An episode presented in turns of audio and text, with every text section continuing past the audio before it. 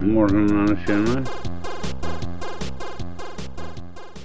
Привет! Вы слушаете четвертый выпуск подкаста «Кухня времен Леонида Ильича». Число 4 считается несчастливым в Китае, Японии и Корее. Такое суеверие у них распространилось, потому что иероглиф, обозначающий 4, произносится в китайском практически так же, как слово «смерть». Так как это тоновый язык, то там отличие только в тоне. Судя по всему, и то, и другое произносится как «сы». В этих странах во многих зданиях отсутствует четвертый этаж. Ну, то есть он как бы есть, но его нумеруют не четвертым. То есть при нумерации этажей число 4 пропускают. И даже 14, 24 и так далее. Особенно нехорошо в больницах иметь четвертый этаж. Номера телефонов, в которых много четверок, стоят дешевле других. Nokia убирала все четверки в названиях моделей телефонов, предназначенных для азиатских рынков. Какой-нибудь отель в Японии, в котором последний этаж 20 может оказаться не 20-этажным, а 17-этажным. 4 и 14 не убрали из-за своего дурацкого суеверия, а 13 в знак уважения нашему дурацкому суеверию. Знаете, все эти слова, которые заканчиваются на фобия, их придумали уже миллион. Есть древняя русская легенда, которая гласит, что списки с вот этими всякими фобиями репостят друг у друга в одноклассниках 45-летние бухгалтера. Ладно, какая-нибудь агорафобия, это боязнь открытого пространства. Но вот болезненная боязнь числа 13, распространенная среди европейских людей, названа трискайдекофобией. Однако бывают люди, которые боятся не число 13, а конкретно пятницы 13. Такому тоже придумали название, и почему-то даже не одно, а целых два. Параскеведикатриофобия или фриготрискайдекофобия. Что немножко даже про треску. Надеюсь, вот этот магический пони единорог наполовину треска, которого я вызвал, произнося все эти слова, не ткнет мне своим ебучим рогом в коленку. Вообще суеверия и плохие приметы это то, от чего нужно обязательно отказаться в своей жизни. Потому что единственное их предназначение это портить жизнь, отравлять быт и мысли. Но я не думаю, что у вас жизнь настолько невыносимо хороша, что ее нужно непременно хоть чуточку да попортить. В этом выпуске много стихов и много Леонида Парфенова. Парфенов будет дальше, а стихи начнутся прямо сейчас. Это песня наяву и во сне группы Мифы. Просто там про плохие приметы и про усталость от долгой зимы. Хоть эта зима очень теплая, но в Тюмени все-таки это полноценная зима. На Яндекс Погоде есть такой интересный блок «Этот день в другие годы». Так вот, 20 февраля, нынче это четверг, самая низкая температура была в 74 году, минус 39 градусов. Самая высокая в 63-м, это было 3 градуса. А сейчас на улице плюс 2. Может быть, даже сегодня рекорд температурный побьем. Но снег за эти три дня с плюсовой температурой не растает, снега полно. Впереди еще более месяца зимы. И прогноз такой, минус 5, минус 7. А Гисметео на ночь с 9 на 10 марта вообще обещает минус 18. Мифы на его и во сне. Нам бы просто с утра холодной воды из-под крана, нам бы к ночи успеть возвратиться домой и когда-нибудь все же увидеть далекие страны, сесть в большой пароход и оставить след за кормой. Нам бы просто зимой укрыться от холодного ветра, позабыть все печали пятном на запотевшем стекле. Нам бы просто с тобой не верить в дурные приметы, наяву и во сне, наяву и во сне. После долгой дороги приходит усталость, после длинной зимы приходит весна. Каждый солнечный день пусть приносит нам радость, если нам суждено дожить до утра. Произошел большой сдвиг. Что бывает с военнослужащими в мирное время? В Мурманской области в течение суток погибли трое военных. Смерти между собой не связаны. Первый совершил самоубийство из-за личных обстоятельств, второй погиб в ДТП, а третий, по данным издания «Север Реалии», захлебнулся собственными рвотными массами. Но есть и военные, которые дожили до пенсии. Например, военный пенсионер в Челябинске устроился на работу, о чем сразу предупредил пенсионный отдел военкомата. Однако надбавку к пенсии в размере 1500 рублей у него не вычли, и в течение 11 месяцев он суммарно получил как бы лишние 22 тысячи рублей от Министерства обороны. Ну а дальше уголовное дело. У него провели обыск люди, вооруженные автоматами. Но это же военный пенсионер, он воюет до конца. Поэтому на этой неделе прокуратура Челябинской области принесла официальные извинения. Уголовное дело против него прекращено. За ним признали право на реабилитацию. Пенсионер намерен добиваться возмещения морального и материального вреда. Кстати, во время обыска ему сломали дверь. Я процитировал. Главная новость недели наконец-то свершилась. Мы победили во Второй мировой войне. А нет, не та новость. Это немножко устарело. Ну, не в том смысле, что мы не победили. Победили, конечно, победили. Госдума приняла закон о бесплатных обедах для младшеклассников. По предварительным оценкам, на один обед нужно около 40 рублей. В принципе, я думаю, да, первоклашки заслуживают обеды за 40 рублей. Россия встает с колен, царь заправляет в брюки член. Происходит именно то, о чем писал в свое время Владимир Ильич Ленин. понедельник, 17 февраля, было 32 года со дня смерти Александра Башлачева. Это прежде всего русский поэт, автор и исполнитель песен. Поздний Советский Союз, конечно, был апофеозом смерти во всех смыслах. Это фальшивые немощные старики, которые возглавляли все, что в стране официально было возглавлено. Это не молодые, не энергичные дикторы радио и телевидения, которые крайне неспешно говорили фальшивые вещи, и в то же время существовала рок-музыка. От живых для живых. Музыка абсолютно несовместимая с официальной фальшью забальзамированных стариков. Она хлестала живой теплой кровью, искренности, молодости, энергии, любви и ненависти. Но все это в каждом звуке, в каждом слове. Живое, человеческое, настоящее. Эти творцы умирали в своих песнях. И кто-то непосредственно в прямом смысле, как Саша Башлачев. Он выхлестал всю свою жизнь в эти тексты, не оставив себе ничего, выбросился из окна. 32 года назад, в возрасте 27 лет. Тотальная искренность, то, что задевает настоящее человеческое внутри, никогда не потеряет свою актуальность. Русский рок, как жанр, растеряв жажду умереть в каждой своей песне, умер сам. А теперь мы видим всю эту искренность, богатство, благородство и живость русского языка. То, что позволяет гордиться и наслаждаться русской культурой и с восторгом ощущать себя ее частью. Все это теперь перебралось в русский рэп, если отбросить разные предрассудки, у русского рока 80-х и русского рэпа последнего десятилетия так мало отличительных черт, что это просто одно и то же. Искренняя, честная, настоящая, умная и злободневная поэзия от живых для живых, с некоторым не так уж и важным музыкальным сопровождением. Башлачев 60-го года рождения, а значит ему в этом году будет 60 лет. Я еще, конечно, что-нибудь скажу и на его день рождения. А сейчас вам включу отрывок из самого первого выпуска Парфенона, где Леонид Парфенов, друг, земляк и ровесник Саши Башлачева, два года назад, на 30-летие со дня смерти, немножко рассказывает про Сашу, зачитывает самый настоящий русский рэп. Это текст его любимой песни Саши Башлачева. То есть 60-летний Леонид Парафенов признает, что это не потеряло и не могло потерять своей актуальности. А вся та жизнь, что тогда била ключом в русском роке, теперь также мощно бьет своей искренностью под немножко другим названием жанра – русский рэп. Леонид заканчивает свои воспоминания об Александре Башлачеве со слезами, и я их, слушая в сотый раз, не сдержу слезу. Но мы с вами сегодня еще живы, пока живы. Пусть за этой поминальной речью Леонида все-таки сам живой, абсолютно настоящий. Башлачев исполнит, на мой взгляд, самую лучшую песню о любви. Поезд номер 193. 17 февраля 2018 года 30 лет, как нет Александра Башлачева. Изумительного автора-исполнителя и такого вот столпа самого-самого русского рока. Мы ровесники, были друзьями молодости, земляки. Наши мамы из соседних деревень бывшей Уломской волости, центр деревня Улома, теперь это Карасовский сельсовет, по-нынешнему называется.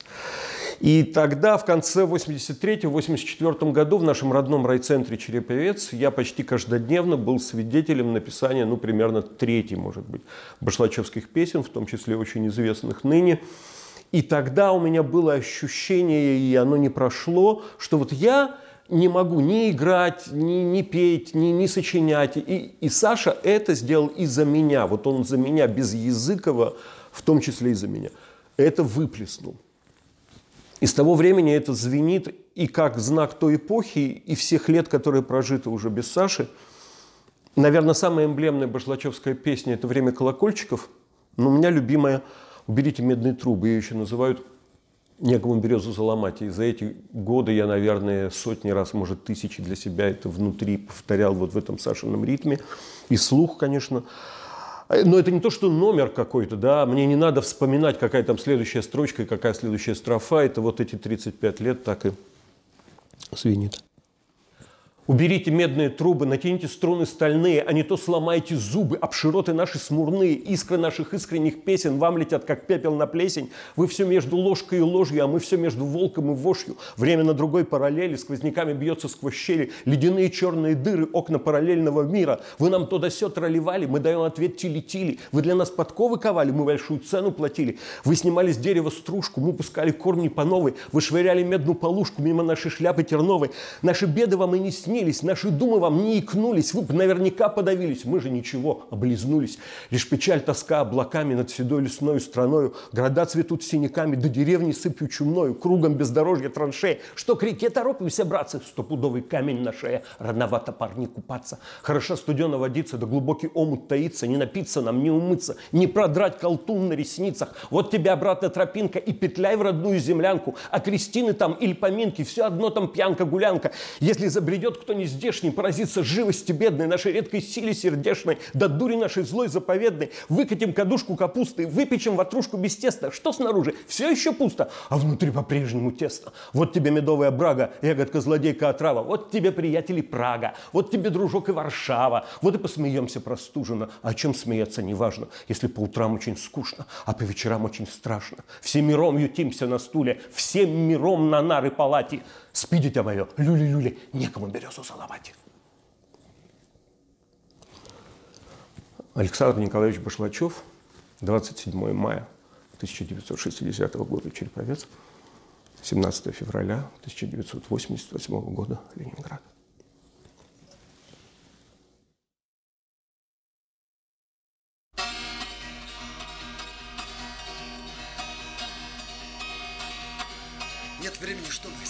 Обмануть И нет ничего, чтобы просто уснуть И нет никого, кто способен нажать на курок. Моя голова перекрестных железных дорог. Есть целое небо, нечем дышать, здесь тесно. Я не пытаюсь бежать, я прочно запутался в сетке ошибочных строк. Моя голова перекрестных железных дорог. Нарушены правила в нашей игре.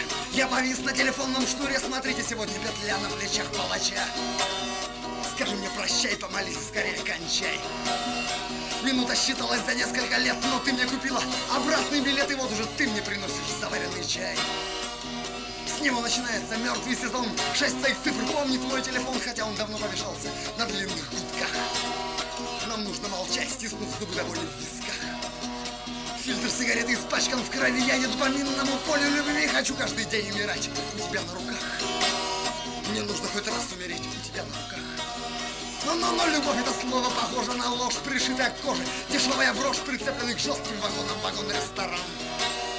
И даже любовь не поможет сорвать стоп Любовь режиссер с удивленным лицом, снимающий фильмы с печальным концом, она все равно так хотелось смотреть на экран.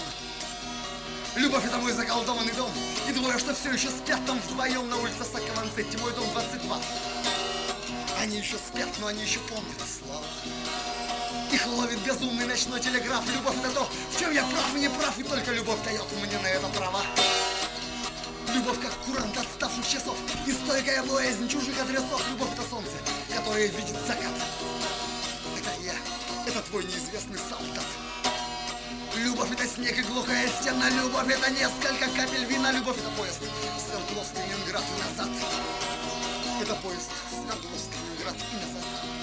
Где, где, где нет времени, чтобы себя обмануть? И нет ничего, чтобы просто уснуть И нет никого, кто способен нажать на курок. Моя голова перекрестных железных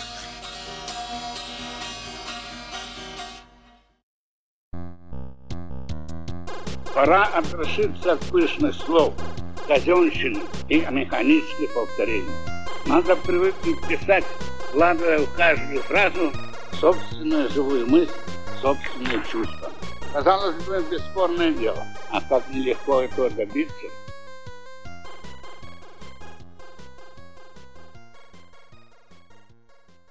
Выборы, выборы, все кандидаты пидоры, спел нам Сергей Шнуров, который на этой неделе вступил в партию Роста и станет ее первым номером на выборах в Государственную Думу. Конечно, ему сразу пришлось отвечать на вопрос журналистов, пидор ли он теперь. Парировал он таким образом. Во-первых, говорит, тот текст писал не я, я лишь его исполнил. Во-вторых, прошло 20 лет, и очень многое поменялось. По крайней мере, для публики он сделал вид, что полон уверенности, что он не кандидат-пидор. Партия эта, которую он возглавит на думских выборах по просьбе администрации президента или лично Путина, существует уже некоторое время. Ее руководитель Борис Титов участвовал в президентских выборах 2018 года, набрал там 0,7%. У него была фантастически нелепая рекламная кампания. Там задается вопрос, а что Титов? И все, никакого ответа и не было дано. Вероятно, предполагалась какая-то вторая часть, где будет какой-то ответ, но то ли денег не хватило, то ли фантазии. Рекламная кампания была свернута. Все, что нам Титов и эта партия смогли предъявить за годы работы, это вопрос, а что Титов, после которого он исчезает из любых полей зрения. Что мой кот скажет вам по поводу всех этих фейковых партий, которые создаются для выборов в Государственную Думу, в которые приглашаются провластные музыканты и артисты?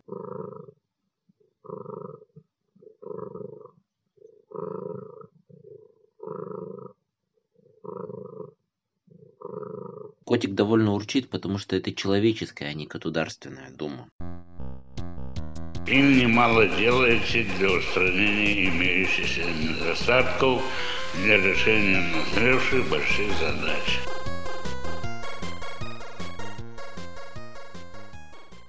Путин уволил Владислава Суркова. Это умный, красивый, талантливый человек, который посвятил 20 лет своей жизни вознесению, обожествлению Путина. Владислав Сурков чеченец. Первые пять лет своей жизни с родителями он прожил в Чечне. Потом они развелись, и мать с ним переехала в Липецкую область. Отец его служил в главном разведывательном управлении, участвовал в ряде спецопераций во Вьетнаме. Сам Владислав Сурков тоже каким-то образом попал в спецназ главного разведывательного управления, еще будучи солдатом-срочником.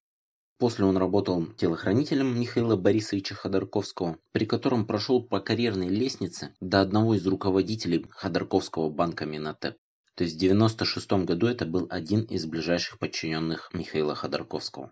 Ну а с конца 90-х отдал себя всего служению Путину, был одним из теневых создателей Единой России. Некоторые моменты за последние 20 лет он отвечал чуть ли не за всю внутреннюю политику России. Сурков писал песни для поздней Агаты Кристи, написал и опубликовал роман под псевдонимом Натан Дубовицкий. О Суркове можно сказать очень много. Бесспорно, он умен и талантлив, как и то, что он выбрал сторону зла, служение злу. Мне же в первую очередь про Суркова вспоминается его ответ на вопрос Сергея Полонского. Это такой бизнесмен, который начал строить небоскребы Москва-Сити. Сурков тогда сказал, что хочет выбить чемоданы из-под Полонского и предложил ему присесть. Это было ровно 10 лет назад, в 2010 году. В 2015 Полонский таки присел и чуть ли не три года просидел в СИЗО. Послушайте краткую версию того вопроса Полонского и ответа Суркова. Я считаю, одна из главных проблем, которые сегодня есть для открытого сознания, для того, чтобы к нам приезжали лучшие люди, лучшие мозги, обучались и развивались, да, это в первую очередь э, понятное отношение бизнеса и власти. Да, и, наверное, об этом, собственно говоря, многие хотели бы задать вопрос, просто все боятся, да, вот как такая вот есть история. Член значит, деловой России, там, Евгений Чичваркин, да, просил, собственно говоря, там сегодня а, так сказать, вот там прошло 10 дней, никакого ни ответа, ни привета он не понимает, то есть, а действительно занимался инвестиционным бизнесом по большому счету, потому что он создал с нуля компанию, да, то есть тоже очень важный момент, а, выстраивать бизнес инновационный на базе старых каких-то этих самых и создать с нуля. И именно это и является инвестиционным психологическим брендовым климатом внутри страны. Пока мы не решим эти проблемы, да, то есть а, а мы, а, все бизнесмены сегодня, да, если поговорить со всеми на самом деле, 80-85% бизнесменов сегодня сидят на чемоданах. По, по Жене Чичваркин я там не особо хочу комментировать. Я точно так же могу сказать, что я с ним общался и, и до самого последнего момента, что он мне представляется очень э, ярким и интересным человеком, что лично я о нем ничего плохого сказать не могу. Был ли его бизнес инновационным, позволю себе заметить, что, конечно, нет. Конечно, нет. Что касается уверенности здесь, ну, мы пока сидим на стуле, хотя чемоданы я кое-кого действительно здесь вижу. Может, вы сидите на чемодане, это ваше личное дело. У нас люди разные живут в стране, и одни все время сидят на чемодане, хоть чего они, уже все стали миллиардерами давно стали, и все на чемоданах сидят. Владеют э, почти всем э, имуществом, которое им досталось ни за что, получают гигантские прибыли, владеют э, клубами различными в стране, за рубежом, ходят напрямую в Кремль, знают всех министров, с ними вместе сидят на дачах, разговаривают, и все еще сидят на чемоданах. У меня тогда вопрос, а что нужно, чтобы наша отечественная буржуазия не сидела на чемоданах, чтобы она просто спокойно боролась за свои права, не трусила, не боялась ничего? Сергеевич, я хорошо помню, наверное, СМИ приврали что-нибудь, но вы, это вы ведь на вечеринке сказали, у кого нет миллиарда, тот может идти. Правда ведь? Ну, наверное, тогда правильно, что вы на чемодане сидите. Могут ведь люди не так понять. Вот, поэтому этот вопрос нашей в том числе и социальной культуры, культуры социальных отношений, выпячивание наших скороспелых богатств на показ, наши вот эти вот заявления на вечеринках, значит, наше удивительное самомнение, что мы умнее всех, потому что мы вовремя увели завод у советской власти. Слушайте, это еще не показатель, что мы все спинозы, так сказать. Да? Ну, я вот где-то работаю, вы что-то добились. Ну, давайте будем скромнее для начала. И давайте понимать, что пока у нас очень сложная страна с очень небогатым населением, мы не выполнили свою миссию, мы мы, мы ответственны за это, в том числе и вы тоже. Вот это надо понять. Но на чемоданах сидеть бессмысленно. Надо работать и заниматься, вот, как бы, мне кажется, культивированием вот нашей страны, ее развитием, ее повышением ее культуры, там, выводом ее на технологический уровень. Как вы, кстати, делаете в своих проектах. И это только пресс. Я хотел бы чемодан из-под вас убрать, и вы присаживайтесь. Будьте, Сергей будьте как дома.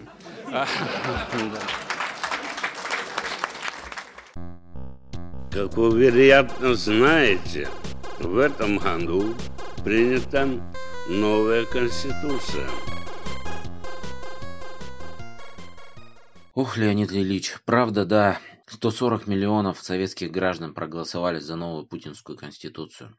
Идет активная подготовка к голосованию. Уже понятно, что это будет будний день, который сделают выходным. На данный момент это голосование абсолютно незаконно, но закон примут где-то ближе к дню голосования. Видимо, чтобы никто особо не успел понять, по какому принципу вообще проводится это голосование. Глава ЦИК уже сказала, что действующие нормы для этого голосования использоваться не будут. Избирательное право предусматривает наказание за фальсификации результатов. За любые фальсификации этого голосования не будет предусмотрено никакой ответственности. Вбросы карусели, приписки и просто оглашение результата, основанного не на подсчете голосов, а на указании из администрации президента, это именно то, что будет на этом голосовании. Не будет наблюдателей, не будет никакого контроля за тем, считались ли вообще голоса, как они считались и кто как реально проголосовал. Все участники этого голосования будут считаться проголосовавшими за Путина. Ну и за его поправки, разумеется.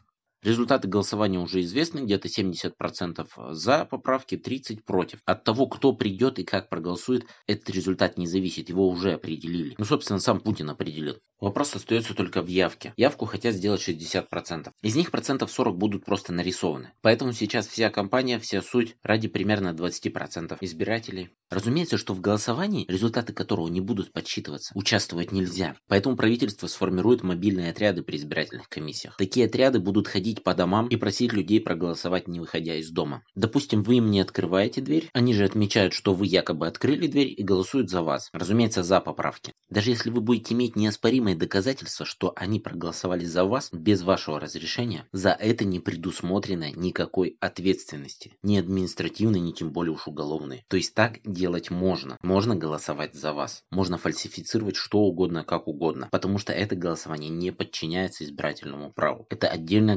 голосование в рамках отдельного закона, который еще пока не принят. Голосование пройдет таким образом, что у нас не будет никаких прав. Ни наблюдателей, ни запрета фальсификаций, ничего. В этом участвовать нельзя, и нужно предупредить своих старших родственников, родителей, бабушек, дедушек, чтобы они ни в коем случае не открывали дверь каким-то мобильным избирательным комиссиям. Кое-кто пытается выхолостить и извратить самую суть заключительного акта.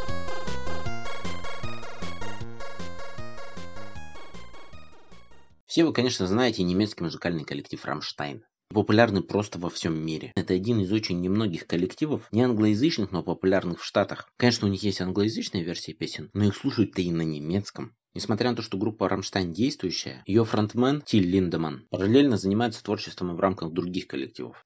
В рамках одного из таких коллективов 57-летний Тиль Линдеман написал песню и снял для нее клип. Это не совсем музыкальный клип, но и не просто порно, как это назвали в России. У нас совсем это мракобесие. Какие-то дегенераты нашли в соцсетях страницы девушек, русских девушек, которые снялись в этом видео, и начали им угрожать. Просто физической расправой, убийством, чем угодно еще. Хотя российские девушки, это же европейские девушки. Некоторая часть всех европейских девушек снимается в порно. И было бы очень странно, если бы российские девушки в нем не снимались. Чем они хуже-то? По мне так нисколько не хуже. Про дегенераторов...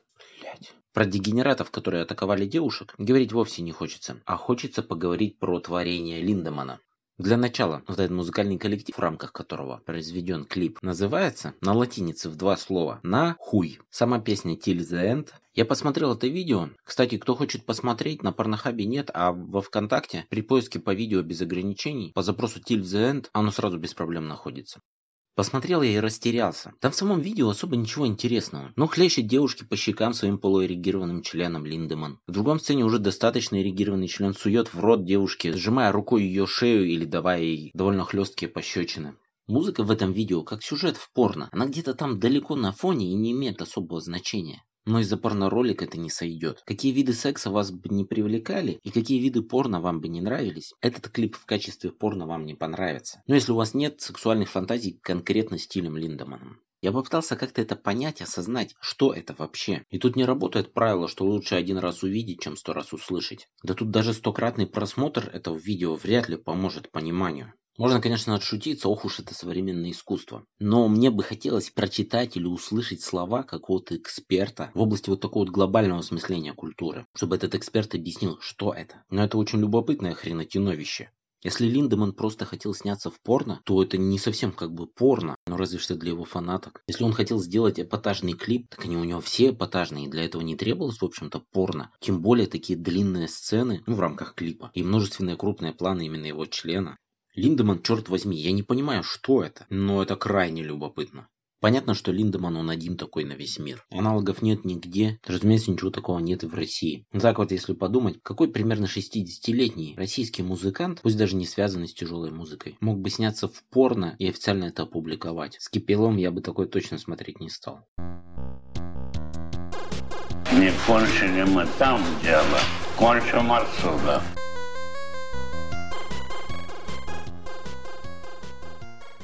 О чудовищной ситуации с делом сети высказались тысячи людей. Православный сторонник Путина Константин Кинчев, группа «Алиса», на концерте посвятил песню. Несколько сотен человек пикетировали главное здание ФСБ на Лубянке в Москве. Через несколько дней активист приковал себя цепью к входной двери этого здания. Цепь тоненькая была, ее сотрудники ФСБ чем-то перекусили. Активиста посадили в старую «Газель», покатали по городу и привезли в это же здание. Как я понял, особо никаких претензий ему не предъявили и отпустили его. На один день закрывались книжные магазины, тоже в рамках привлечения внимания к этому делу. В Туле один магазин поучаствовал в этой акции. Теперь местная прокуратура ищет у них запрещенную экстремистскую литературу. Отдельное заявление по этому поводу сделал Владимир Владимирович Познер. В первых предложениях там в принципе вся суть. Процитирую. «Я поддерживаю тех, кто требует отмены приговоров участникам сети. Я поддерживаю тех, кто требует разбора судебно-следственных действий и в случае обнаружения нарушений наказания виновных. Я поддерживаю тех, кто рассматривает то, что произошло в Пензе, не как суд, а как судилище, которое нанесло России ущерб. Конец цитаты. Ну, там дальше в нем проснулся советский пропагандист, которого он говорил, что вроде как убил в себе раз и навсегда, но почему-то в этом заявлении он решил сказать заодно и о том, как в США негров линчуют. Еще он, как и все, в миллионный раз процитировал вот эту вот банальщину слова пастора Мартина Немюллера. Прочитав эти слова в тысячный раз, я подумал, а вдруг это только для меня такая банальщина? Поэтому давайте-ка я расскажу предысторию, как нам ее подал Познер, и слова пастора. Владимир Владимирович говорит нам, что прекрасно понимает тех, кто молчит по поводу Пензенского судилища и не осуждает их за это. Но хотел бы напомнить два высказывания. Первое как раз таки пастора Мартина Немюллера. Он был самым молодым капитаном подводной лодки германского имперского флота во время Первой мировой войны. После поражения Германии он стал пацифистом, ушел в религию, стал пастором. К тому времени, когда Гитлер пришел к власти, Немюллер стал главным пастором Гамбурга. В своих проповедях страстно выступал против войны против Гитлера. Его посадили, но он выжил и после поражения фашистской Германии написал книгу. Нынче же у нас великое 75-летие, великая победа в Великой войне, так что давайте снова и снова слова пастора. Сначала они пришли за коммунистами, и я промолчал, потому что я не коммунист. Потом они пришли за социалистами, и я промолчал, потому что я не социалист. Потом они пришли за профсоюзниками, и я промолчал, потому что я не член профсоюза. Потом они пришли за мной, и не осталось никого, кто бы мог высказаться. Второй цитат, если вам интересно, Познер приводит слова Галича. «Пусть другие кричат от отчаяния, от обиды, от боли, от голода. Мы-то знаем, доходнее молчание, потому что молчание – золото. Вот как просто попасть в богачи, вот как просто попасть в первачи, вот как просто попасть в палачи. Промолчи, промолчи, промолчи. По делу сети суд первой инстанции приговор уже озвучил. Все семь участников его уже обжаловали. У нового величия суд еще впереди, а у кого-то все только начинается. В городе Саки, есть такой город Саки в Крыму, правоохранительные органы проводят проверку по заявлению подростка, по словам которого машину, в которой он ехал, не за рулем, остановили без объяснения причин сотрудники полиции. Всех находившихся в машине развезли по разным отделениям. Этого подростка, по его словам, били, вымогали деньги и в том числе производили удары электрошокером. На этой неделе ФСБ задержала в Крыму двух подростков 16 и 17 лет по подозрению в терроризме. У них обнаружили компоненты для изготовления взрывчатых веществ. Знали ли эти дети, что из этих компонентов можно изготовить взрывчатые вещества, не сообщается. Также представители спецслужбы заявили, что эти ребята якобы администрировали в соцсетях группы смерти, которые склоняли нет не к суициду, а к совершению аналогичных преступлений. То есть, видимо, они в соцсетях других детей склоняли к хранению каких-то компонентов для изготовления чего-то взрывоопасного у себя дома. Более того, один из этих подростков в соцсетях произвел какие-то одобрительные заявления в адрес действий Владислава Рослякова. Это был такой поехавший парень, который два года назад в Керченском ПТУ 50 человек ранил, 21 убил и сам застрелился. Ну вот уже Следственный комитет сообщил о возбуждении уголовного дела о подготовке теракта группы лиц по предварительному сговору. А это, между прочим, от 15 до 20 лет лишения свободы. Нынче в России 2 миллиона 600 человек работают в силовых ведомствах. Это примерно каждый 57 житель России.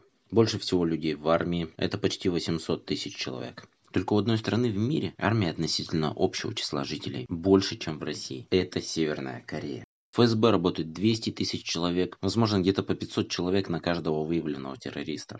В службе исполнения наказаний 200 с небольшим, Федеральной службе охраны, службе судебных приставов и на таможне по 50 тысяч человек в каждом. Суммарно на деятельность всех этих структур тратится треть российского бюджета. А теперь пусть Леонид Парфенов сам своим голосом скажет слова о происходящем, с которыми невозможно не согласиться.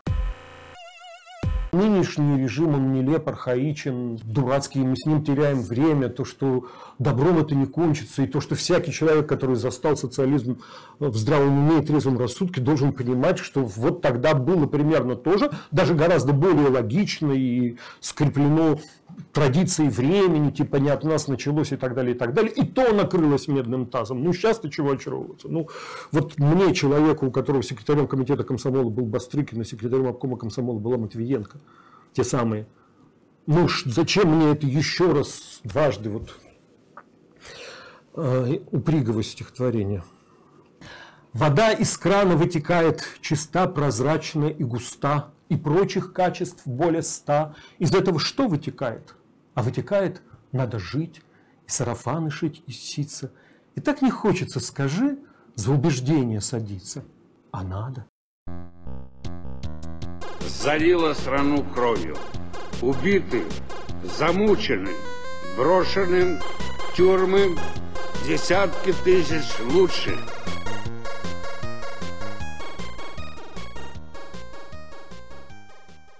На этой неделе не только 32 года со дня смерти Саши Башлачева, но и 32 года с момента первого публичного концерта группы Агата Кристи. 20 февраля 1988 года в Уральском политехническом институте они впервые выступили под названием Агата Кристи. Самобытная, ни на что не похожая группа просуществовала 22 года, распавшись 10 лет назад. Родные братья Глеб и Вадим Самойлов разругались. Они не то что не выступают вместе, они не общаются друг с другом и даже судились из-за прав на песни. Старший Вадим стал запутинцем, а Глеб стал активным оппозиционером. Даже песни антиправительственные поет в рамках нового коллектива. Я предлагаю вам вернуться чуть ли не к самому началу деятельности Агаты Кристи и послушать одну из самых любимых мною их песен «Декаданс» с одноименного альбома 1990 год. О, декаданс, случайные встречи, Стол, преферанс, горящие свечи, На патефон надета пластинка, Гои сидят и слушают стинга.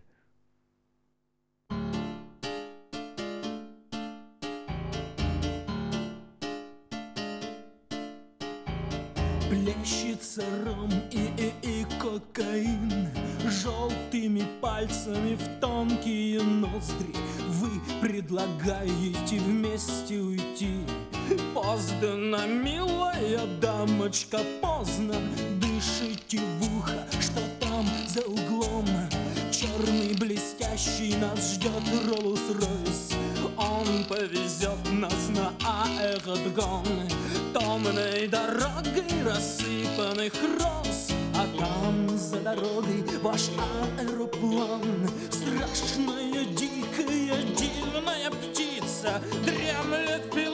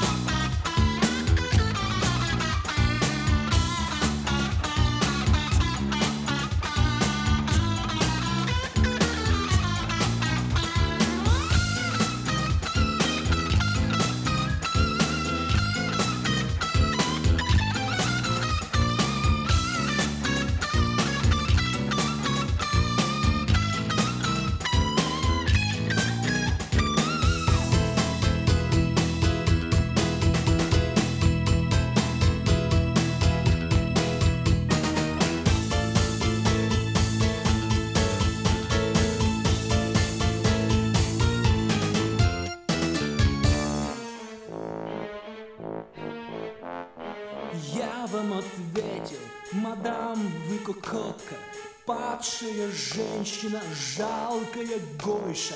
Так улетаете же вы одиноко Нам разговаривать не о чем больше. Вернусь я туда, где кушают смерть И черпают жизнь из хрустальных бокалов Где ничего невозможного нет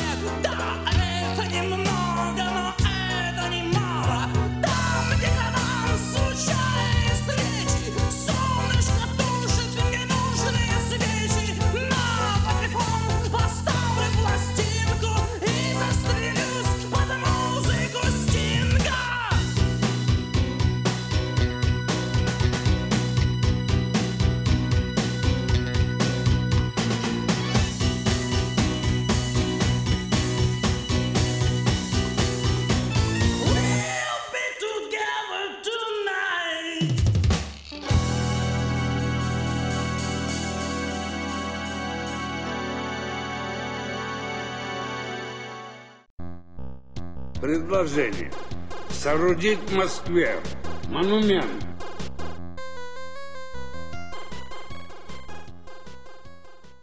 Спасибо, дорогие, родные, нежные, любимые, добрые человечки, слушающие мой подкаст. Но все это в конечном счете обречено на провал. Дело свободы, дело прогресса непобедимо.